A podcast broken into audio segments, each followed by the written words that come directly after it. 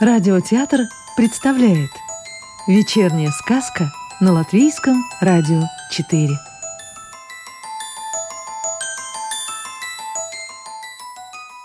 Сегодня послушаем волшебную историю Владимира Остапчика Лунный кот Его серые усы топорщились в разные стороны, придавая ему какую-то немыслимую важность – а шерсть под волшебным светом полной луны казалась просто серебряной.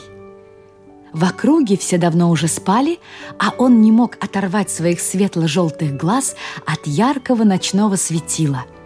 И, лежа на столе посередине сада, мечтал о чем-то своем кошачьем. Что он там видел и о чем думал, это было известно только ему – и желания рассказать что-нибудь своим хозяевам у него совершенно не было. Ведь если кот заговорит, все вокруг подумают, что он с ума сошел. А как иначе? Ведь если какой-нибудь человек возьмет и перестанет говорить, про него сразу скажет «С ним не все в порядке». И, наверное, покрутит пальцем у виска. Вот поэтому все коты и молчат – только иногда специально мурлыкают и мяукают, выражая свое недовольство или радость. И вообще, о чем говорить с людьми? Ведь ничего нового от них не узнаешь. Но этот кот был очень необычным. И на Луну он смотрел по ночам не просто так. Ему было ужасно интересно, живут там коты или нет – Всю эту чепуху о том, что там нет атмосферы, а без нее жизнь невозможна, он слышал, но в нее не верил. Если там нет воздуха и всего остального, что есть на Земле, значит, там коты другие, из другого состава, для нас невидимые, и дышат они безвоздушным пространством. А может, им этого дыхания и вообще не надо – это тут, на Земле, то много кислорода, то не хватает, а там совсем другое дело. Да, это был очень мудрый кот. Соседские коты иногда даже приходили к нему посоветоваться, а заодно и рассказать последние новости. У кого чем занимаются хозяева, кто где побывал и что нового видел. Поэтому он всегда был в курсе всех событий. Но однажды когда ему все надоело здесь, на земле, он решил как-то связаться с теми невидимыми котами на Луне. Когда наступало полнолуние и все уходили спать, он оставался в саду, ложился на стол и, не отрывая глаз от ночного неба, пытался разглядеть тех далеких, невидимых лунных котов. И вот – как-то раз во время этих наблюдений ему пришла в голову необыкновенная мысль. А может там, на Луне, коты главней человека? Они там свободно беседуют, а люди мяукают себе потихоньку и урчат, когда их кормишь. И все нормально, никакой дискриминации животных. Честно говоря, этот кот относился к людям терпимо – не царапался, не кусался, но, как и все коты, делал только то, что ему нравится. Хочешь чесать мне живот – чеши, но только пока мне это нравится. А захочу и написаю тебе в сандалии, если что не так. А выкинуть меня не сможешь. Хозяйка и дети заступятся. Ну, кто хозяин в доме? Вот такие мысли были иногда в его усато-ушастой голове – но что поделать, кот есть кот. И этим все сказано. Ему казалось, что там, на Луне, кто-то шевелится. Но это просто далекие облака создавали впечатление какого-то движения. А потом он вдруг обратил внимание, что Луна похожа на огромную кошачью голову. А может, она и есть такой громадный, круглый космический кот? Висит себе на небе и смотрит на нас, земных котов. А вдруг она наша главная кошачья мама? И чего он там себе только не надумал за эту летнюю ночь. А утром, когда хозяева проснулись и открыли двери, он с утомленным видом важно прошествовал в дом, улегся на свое мягкое кресло и заснул. И снился ему такой приключенческий кошачий сон, будто он не просто кот, а кот-космонавт. И будто бы летит он в гости к самой главной кошачьей маме, чтобы не с чужих слов рассказать ей, как обстоят дела у ее детей на земле – рассказать, в каких условиях живет основная часть кошачьего мира и посоветоваться, как можно улучшить подвальное проживание основной части усато-ушастого населения. И спросить, как бороться против кастрации котов их хозяевами людьми. И многое другое, что так волнует ее детей – и еще интересно было бы узнать, правда ли, что она является еще и мамой всех собак. И поэтому они во время полной луны задирают вверх морды и плачут противным воем, жалуясь на свою собачью жизнь на земле. И правда ли, что они еще и поэтому так ненавидят котов, что ревнуют их к ней? Но долететь до нее в своем сне он не успел – потому что младший сын хозяина захотел именно в этот момент погладить его за ухом. Конечно, он очень разозлился, и ему хотелось все послать к чертовой бабушке. Но коты – народ воспитанный, поэтому он стал просто урчать, не открывая глаз.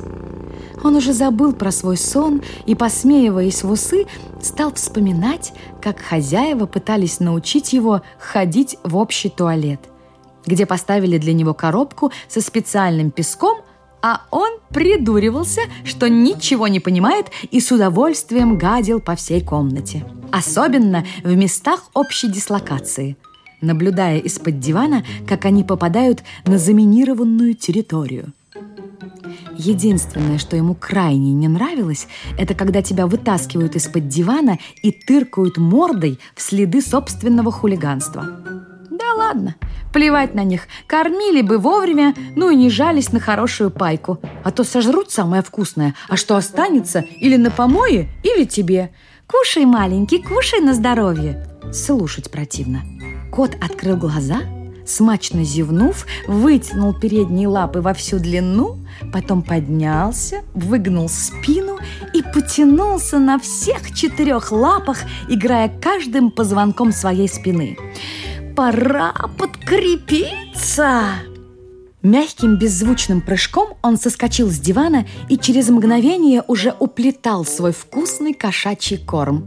Его, к счастью, кормили хорошо, в отличие от многих и многих других. Вообще-то у котов есть среди людей свои святые – это те сердобольные бабули, которые на свою скудную пенсию обязательно покупают немного рыбки или другой кошачьей снеди и оставляют возле лазов в подвалы или в других известных им и всем котам местах. Этих людей коты узнают даже просто по обуви. Если обувь новая, лакированная, подошва кожаная, из подвала лучше нос не казать. Ну, а если калоши, шаркающая походка – это люди наши. И накормят, если есть чем, и просто жалеючи погладят по тощей спине. Но это касается только котов, относящихся к рабочему классу, то есть тех, кто ловит мышей и крыс, промышляет на помойках и в других местах добывания пищи. А котов из высшего света эти святые совершенно не интересуют до поры до времени. Наш кот был не просто котом. Он был котом-философом, мечтателем. Ему хотелось, чтобы всем котам на земле жилось хорошо. И он думал об этом каждый день, наблюдая за черным-причерным небом, так похожим на шерсть соседского кота, усыпанную блестками звезд – «Нет, жизнь на других планетах все-таки есть», – рассуждал он про себя. «По-другому быть просто не может, иначе куда же будут переселяться души котов? Не в людей же!» Но вдруг он услышал, как в саду хрустнула ветка на любимой хозяйской яблоне, и кто-то шмякнулся на середину зеленой лужайки с непонятным жалобным «Вяу!» Шерсть его моментально поднялась дыбом, а спина выгнулась колесом. Так он пытался напугать невидимого врага. Но никакого врага не было, и глаза нашего кота это ясно видели в темноте. И вдруг оттуда, с середины поляны, опять раздалось «Вяу!». Тогда наш кот набрался мужества и спросил «Кто это там вяукает, а?» Из темноты бодренький голосочек объявил «Это я, Жумпа!» «Жумпа?» – удивился кот. «А кто ты?» «Как кто?» – обиделся голос. «Я самый настоящий кот, такой же, как и ты. И, кстати, как тебя зовут?» Полюбопытствовал он. Наш кот растерялся, но представился в темноту. «Меня зовут Сус» и спросил, «А где ты, Жумпа?» Я прямо перед тобой, и вот сейчас прохожу сквозь тебя и оказываюсь за твоей спиной. Да не верти ты головой, ты меня все равно не увидишь. Я лунный кот и живу вон там, высоко, у нашей кошачьей мамы. Тогда Сус спросил, а что у вас там наверху не говорят мяу, а говорят вяу? Да нет, успокоил его Жумпа, просто я так шепелявлю, и все. Вместо «вяу» говорю «бяу». Тебе понятно, абориген?» На слово «абориген» Сус почему-то очень обиделся, и ему даже захотелось подраться, но он взял себя в руки, точнее, в лапы, и спросил у невидимки, «Слушай, а как там наша мама? Она хорошая?» И тут на всю округу раздалось восторженное «Вяу, вяу, вяу! Лучше не бывает! Это она прислала меня! Она же сверху видит, как ты каждую ночь смотришь на нее и вслух с ней разговариваешь, а она ведь тебя слышит и жалеет!» Вот и прислала меня. Сама-то она говорить не может, а то все люди ее услышат и от страха того. Ну, ты меня понимаешь, Сус?» На некоторое время они оба замолчали и уставились на огромную, круглую, самую красивую на свете главную кошачью маму. А она сверху смотрела на своих деток и улыбалась им мягким желтым светом. Сус посмотрел по сторонам и спросил, «А люди там у вас наверху есть?» «Да, есть, есть!» Почему-то недовольно пробурчала Жумпа – Бегают себе, как очумелые, только гадят вокруг, метят территорию. Короче, как вы их тут донимаете, будто ничего не понимаете, так и они нас только там, наверху. Выгодная позиция, сам знаешь. Чего объяснять? Время уже перевалило за полночь, Жумпа на прощание еще несколько раз прошел сквозь Суса, посоветовал ему не измываться над своими хозяевами и улетел на первом солнечном луче домой. А Сус дождался, пока хозяева откроют двери, завалился в дом и улегся спать на мягком кресле, прямо на штанах своего хозяина. Сказку читала актриса Рижского русского театра Екатерина Фролова. А завтра вечером слушайте следующую волшебную историю –